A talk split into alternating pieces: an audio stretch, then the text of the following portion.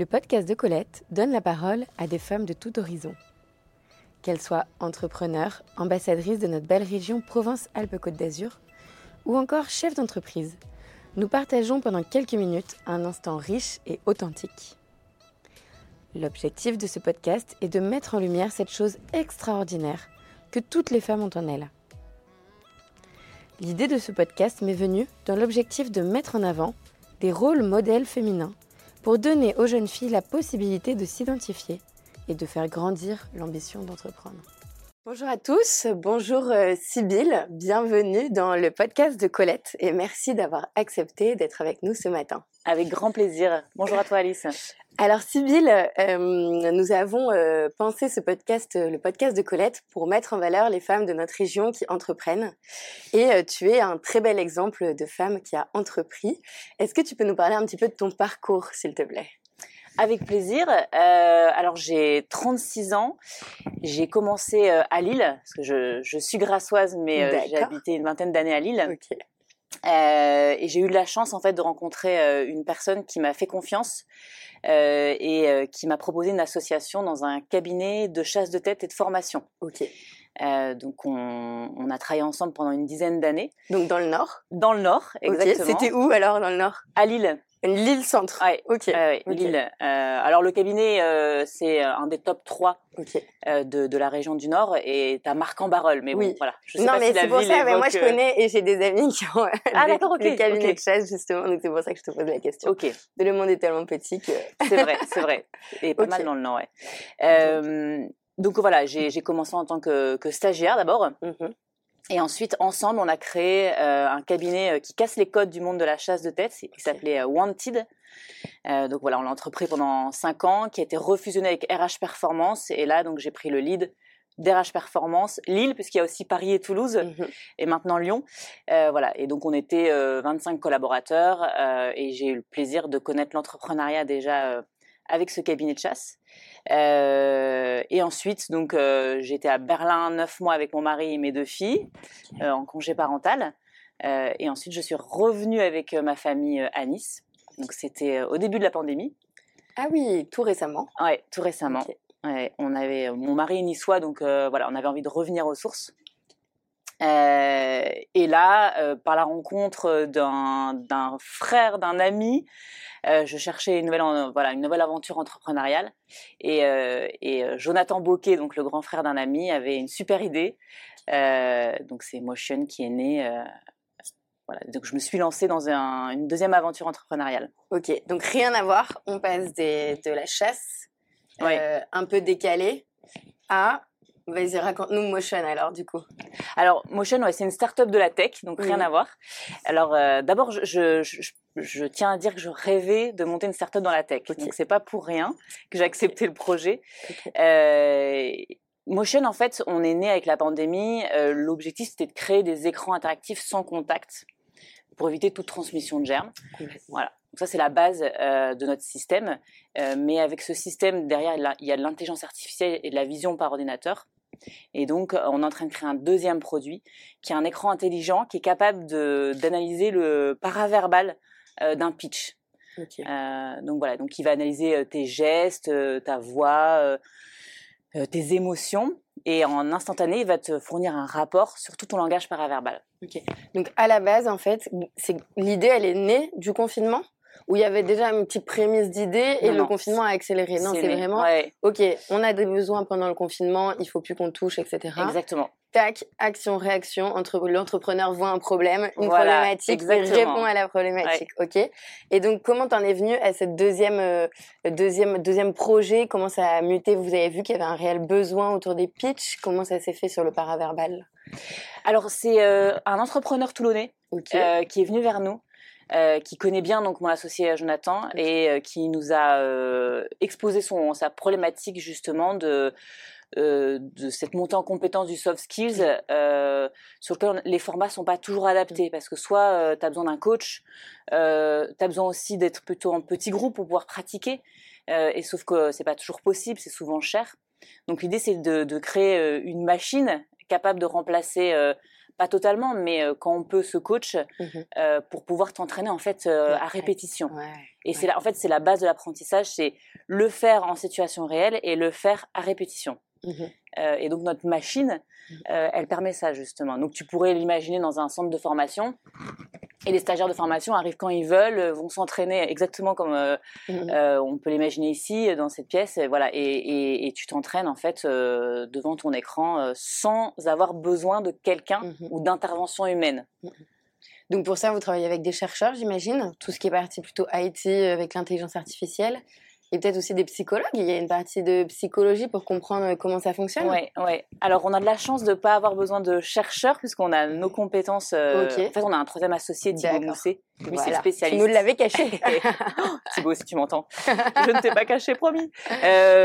En gros, lui, il est spécialiste de la vision par ordinateur. Okay. Il a aussi des compétences en intelligence artificielle.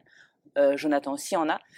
Donc, on a les compétences en interne. Et c'est ce qui fait notre force aujourd'hui, c'est qu'on est hyper complémentaires. Complètement. Et on a toutes les compétences clés, on va dire. Et tout ce qui est pour la partie paraverbale, c'est justement avec ce premier partenaire qui s'appelle e-cademy, qui est donc toulonnais, qui va nous aider justement à créer finalement ces critères qui vont évaluer le stagiaire de formation. Donc du coup, aujourd'hui, tu travailles avec la personne qui a eu l'idée, qui est venue vous chercher, cet entrepreneur de Toulon. Oui, c'est quand même génial, la vie est bien faite, non ? La vie est bien faite. On cherchait en fait, ce deuxième produit à plus forte valeur ajoutée, parce que le Covid est passé, même s'il est encore là, l'idée de toucher à plus forcément toujours de l'intérêt, enfin, l'idée de ne plus toucher à plus forcément d'intérêt. On a toujours cet écran interactif sans contact qui booste l'expérience client dans le monde du tourisme. Donc ça, c'est indéniable et on a de la demande. On va travailler avec Casino Barrière de Menton, par exemple, cet été. Mais voilà, on cherchait un second produit qui permettrait vraiment de lancer Motion sur le cran d'après. Et on l'a trouvé. Formation professionnelle, ça va cartonner. Ouais. Cool, super. Donc déjà beaucoup de demandes du coup. Vous sentez que le marché est super réactif. En fait, le gouvernement a créé un projet qui a pour but d'intégrer la technologie justement dans la formation. Donc il y a des grosses subventions qui existent aujourd'hui sur le marché. Et on est en train de créer un consortium avec justement Academy pour aller chercher cette aide et pouvoir se développer assez vite. Donc, il y a vraiment de la demande. Ouais. Okay. Et du coup, tu me parlais de complémentarité dans l'entrepreneuriat entre les associés. Pour toi, la complémentarité, c'est nécessaire. C'est peut-être la petite pépite qui va faire que ça va cartonner. Qu'est-ce que c'est en fait cette complémentarité pour toi ? Comment tu la vois ? Alors déjà, ce qu'il faut savoir, c'est que quand on investit dans une entreprise, ce qu'on va regarder, c'est d'abord l'équipe. Donc, quelle est la personnalité, les qualités et les compétences en fait de l'équipe en général, et encore plus de l'équipe associée. Et ça, quand on crée une boîte, en fait, il faut tout de suite s'entourer. Déjà parce que, alors moi, je sais très bien ce que j'aime faire et ce que j'aime pas faire. Donc moi, me lever le matin pour faire des choses que je n'aime pas faire, je ne veux plus. C'est pas possible. Voilà, c'est fini. Et j'ai tendance à vite déléguer, voilà, les choses que j'aime pas faire. Et donc il faut aller chercher forcément cette complémentarité pour à la fois te lever avec le smile et à la fois te dire, bah voilà, cette boîte, si tu veux la voir grandir, tu peux pas tout maîtriser. Donc tu vas aller chercher ces compétences et là. J'ai toujours raisonné comme ça, moi. Si je dois monter une troisième boîte, j'irai toujours chercher un ou plusieurs associés qui sont avec d'autres compétences. Donc ça, c'est ce que tu recommandes à des gens qui voudraient se lancer dans l'entrepreneuriat. Tu leur dirais, cherchez d'abord, avant l'idée, allez chercher vos futurs associés, en fait. C'est ça. Oui, alors c'est vrai que ça serait mon conseil. Maintenant, je comprendrais que tout le monde n'ait pas envie d'avoir des associés. Il y en a qui aiment bien être seul. Dans ces cas-là, c'est plutôt au niveau des salariés, aller tout de suite. Voilà. En fait, il faut être conscient de ce que tu ne sais pas faire ou sur lequel tu dépenses en fait trop d'efforts tous les jours parce que tu n'es pas compétent ou tu n'aimes pas.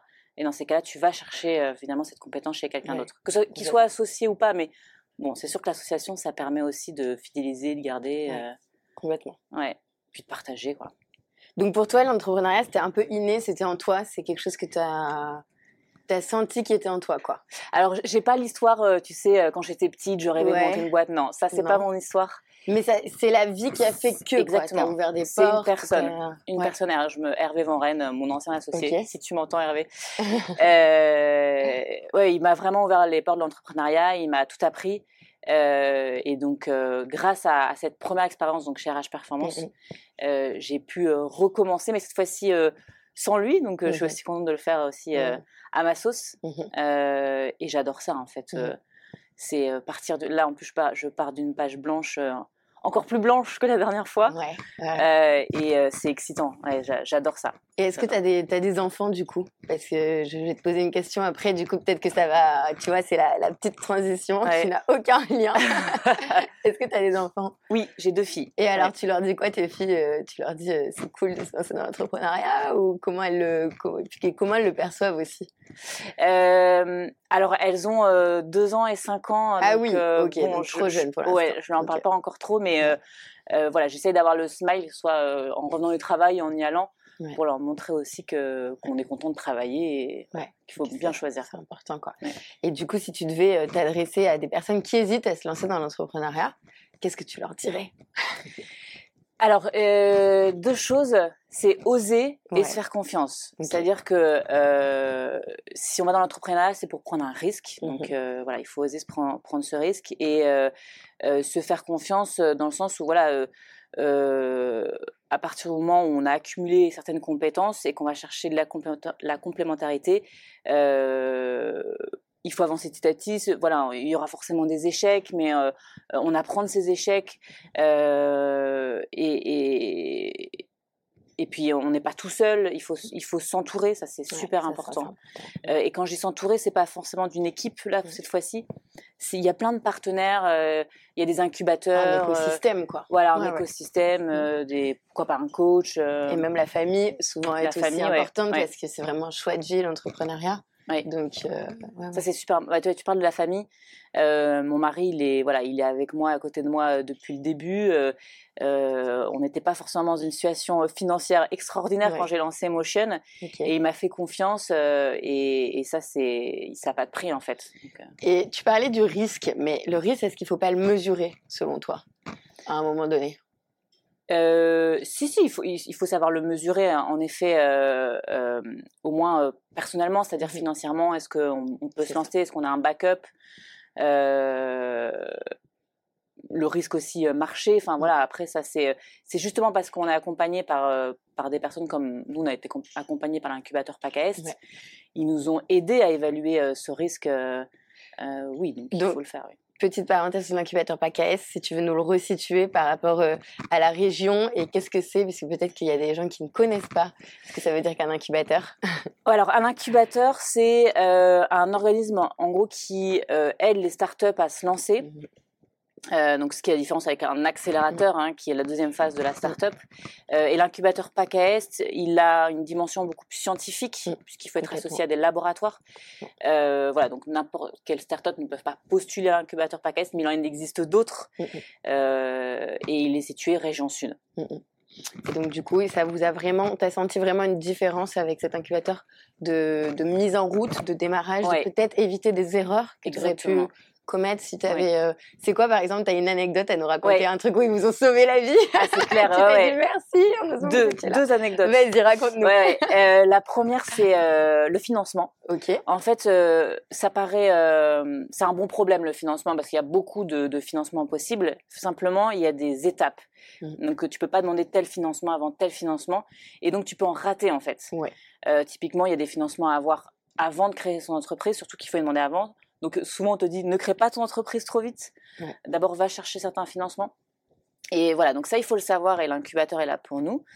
Donc, voilà, ils nous ont aidés à aller justement chercher les sous au bon moment. Et la deuxième anecdote, c'est le marché. Parce que la plupart des startups qui ne fonctionnent pas, c'est ceux qui n'ont pas trouvé leur marché. Et nous, au début, on s'est un peu cherché quand même. Et donc, ils nous ont mis en relation avec un expert, justement, de la stratégie de marché, avec lequel on a fait une étude assez approfondie, des interviews, voilà. Et grâce à lui, on s'est conforté, mais on a trouvé aussi d'autres marchés. Donc, Ça nous a beaucoup aidé, oui. Et c'est comme ça qu'aujourd'hui, vous êtes successful et oui. qu'il y a des commandes, en fait. Donc, oui. Cette étape, finalement, elle est cruciale et il faut absolument la faire, quoi. Si, ah bah oui. S'il fallait recommander, c'est ça qu'il faut faire. L'entrepreneur qui a une idée, mais qui ne l'associe pas à son marché, à un besoin marché, je pense que, c'est pas un secret, ce que je dis. Ouais. Non, mais cul-de-sac. Mais c'est bien de le redire parce que c'est important. Peut-être que certaines qui nous écoutent vont avoir envie de se lancer grâce à ton histoire. Donc, c'est bien aussi de pouvoir donner un petit peu des anecdotes et des bonnes pratiques auxquelles on pourrait parce qu'on sait très bien qu'il y a des startups qui décèdent, qui meurent, qui s'abandonnent en chemin. Il y en a malheureusement beaucoup. Et donc du coup c'est hyper important aussi pour la vie de l'entrepreneur, puisque quand tu es entrepreneur tu mets tout ton cœur, toute ton âme, tu mets même ta famille dedans, comme tu le disais, tu mets tes finances familiales dans ta boîte, et donc du coup l'idée c'est vraiment d'éviter au maximum l'échec et d'aller vers du succès, évidemment, pour que... Exactement, ouais. Est-ce que des fois, tu as eu des coups de mou, des coups où tu t'es dit « Oh, zut, j'arrête, c'est trop dangereux » ou « J'y arrive pas » ou... Ah oui, puis il faut en avoir. Ouais. Tu trouves que c'est sain ? Ouais, c'est sain. Ouais. C'est sain de se dire à un moment, est-ce que j'ai pris la bonne décision, est-ce que je vais dans le bon sens, parce que ça permet de te remettre en question, de remettre en question ta stratégie. Et moi, ça fait partie aussi de ma routine. C'est de régulièrement prendre du recul sur ce que je fais et me dire est-ce que je vais dans la bonne direction avec les bons moyens, surtout les bons outils. Donc oui, je pense que c'est assez sain de... Alors, je ne sais pas si c'est sain de dire le coup de mou, mais en tout cas, c'est sain de regarder où on va. Ouais.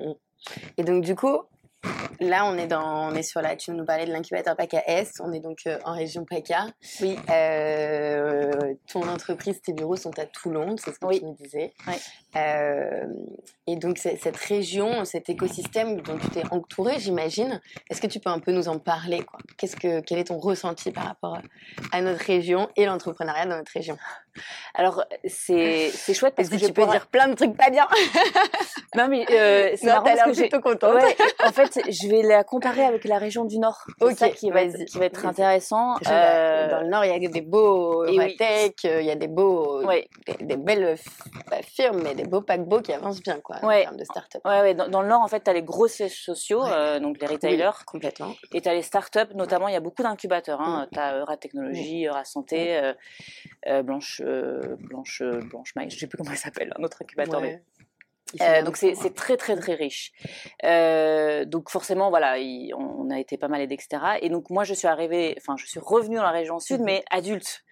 Donc j'ai découvert finalement l'écosystème, on va dire professionnel de la région sud. Et ben ça va, il est assez riche. Ah. Il est... Non il y a des... En fait j'ai découvert. Alors j'avais un réseau personnel, mais des des associations, des organismes qui aident justement les entrepreneurs. Alors, il y a Réseau Entreprendre, moi, que j'adore, parce qu'en plus, je les connais dans le Nord et c'est le berceau. Dans le Nord, forcément. Donc, ils sont très, très actifs dans le Nord, mais ils sont aussi très actifs ici. Exactement, ils sont très actifs ici. Il y a Télécom Valley. Vous avez été aidés par Oui, on est lauréat. OK. On est à Réseau Entreprendre. Mais VAR, pour le coup. OK. Oui, parce que c'est Toulon. Bien sûr. Exactement. Télécom Valley, la French Tech Côte d'Azur. Voilà. Je suis au conseil d'administration, donc moi je connais bien la French Tech qui a vraiment pour but d'aider et d'accompagner les startups de la tech. Ça c'est top. Ouais. Alors j'ai juste une petite confidence, moi j'ai été perdue en arrivant ici entre Nice Startup, French Tech, Télécom, et à un moment je ne savais plus du tout à quelle porte toquer. Ouais. Et j'ai toqué à la porte. T'as toqué à Sofia. Voilà. À Télécom, qui sont alors les si je dis pas de bêtises, peut-être que je suis en train de dire une bêtise, mais les plus anciens c'est Télécom Valley. Et par exemple, moi je suis au conseil d'administration de CANNES IS UP, et CANNES IS UP a seulement 4-5 ans. Tu vois, donc c'est vraiment une branche nouvelle de la French Tech. Donc la French Tech Côte d'Azur se répartit sur 4 territoires Donc CANNES IS UP, Télécom Valley à Sofia, le club entrepreneur de Grasse à Grasse et Nice Startup à Nice. Parce qu'en fait, si tu veux, les startupers sont un peu étalés sur tout le territoire et donc en fonction, il y a des portes d'entrée sur ton territoire. Et d'ailleurs, on remarque des problématiques un peu différentes. Si tu veux, Grasse, c'est très parfumerie, c'est un certain secteur d'activité. Ouais, donc, Sofia, c'est un autre. Ouais. Nice, tu vas avoir, on les connaît, les startups niçoises, donc il y a vraiment un gros melting pot de tout secteur d'activité. Donc, ouais. Alors, donc, toi, Télécom Valley. Télécom Valley, pourquoi ? Parce que l'entreprise est toulonnaise. Oui. Motion est toulonnaise, donc c'était, on va dire, le seul organisme qui était plutôt départemental, régional. Oui. Parce que je suis pas de Cannes, je suis pas de Nice, voilà. Donc c'était Télécom qui était le plus opportun pour moi. Et puis avec l'intelligence artificielle, à Sofia, ça se comprend. Il y a les communautés, il y a une communauté tourisme qui nous intéresse aussi, donc voilà. Donc ça c'était top. Et après j'ai fait la découverte d'une autre famille, de deux autres familles que j'adore. Je dis famille parce que le mot est important. Oui, oui, oui. C'est le Scoal. Oui. Avec Nicole Martin. Oui, complètement. Donc, je connais très bien. Ça, génial, mais vraiment génial. Okay. Et récemment. What 06. Oui, complètement. Tu sais, on a organisé les trophées complètement. La semaine dernière. Ouais. Donc, génial. Et c'est super assaut.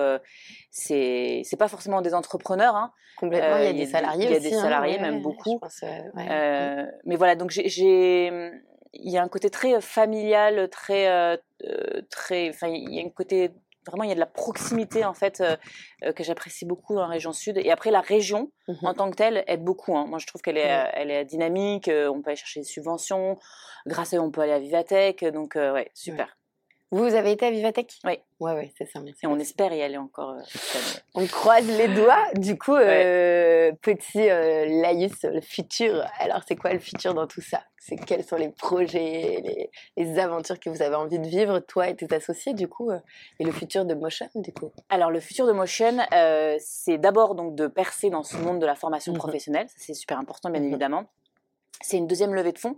Là, on a fait une levée de fonds à 350 000 euros récemment. Oui. Donc, on va chercher 1 million d'ici la fin d'année. Okay. Et c'est de s'étendre au niveau national.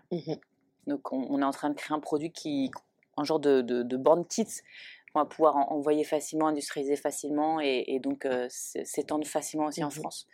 Donc, voilà, c'est la France, c'est la levée de fonds. Et stop pour les marchés, j'allais dire. Là, c'est bon, on a 2 marchés. Ça, c'est un autre conseil à donner, c'est surtout ne pas s'éparpiller. Oui, rester focus. Un max de marchés, rester focus, exactement. Okay. Et du recrutement, bien évidemment, enfin tout ce qui va avec une levée de fonds. Hein. Parce qu'on a déjà une super équipe, on est déjà à 11. Donc... Oui, mais ça va grandir, s'accélérer, quoi. Oui, s'accélérer. Ouais. Bon, c'est super tout ça. Ouais. C'est super. Et pour clôturer, est-ce que tu aurais une petite phrase qui t'inspire, que tu as envie de nous partager ? Ta phrase, toi qui te... Alors, moi, c'est toujours la même. Je sais que je vais me répéter, mais c'est « Ose et fais-toi confiance ». Ça, je le dis à tout le monde et je me le dis tous les matins, en fait. Donc, mais ça résume très bien le propos qu'on vient d'avoir. Et je te remercie beaucoup, Sibylle, d'être venue ce matin. Et avec plaisir. Nous voir et de partager ton expérience avec nous. J'espère que ça donnera envie à d'autres femmes ou d'autres jeunes de se lancer. Et qu'ils n'hésitent pas à te contacter, peut-être on peut même lancer cette petite avec grand plaisir à la mer. Ah oui. Donc s'il y en a qui souhaitent te contacter autour d'un café, on peut discuter avec grand plaisir. Merci beaucoup d'avoir écouté le podcast de Colette. J'espère que cet épisode vous a plu. Je vous donne rendez-vous dans 15 jours pour le prochain épisode. À bientôt.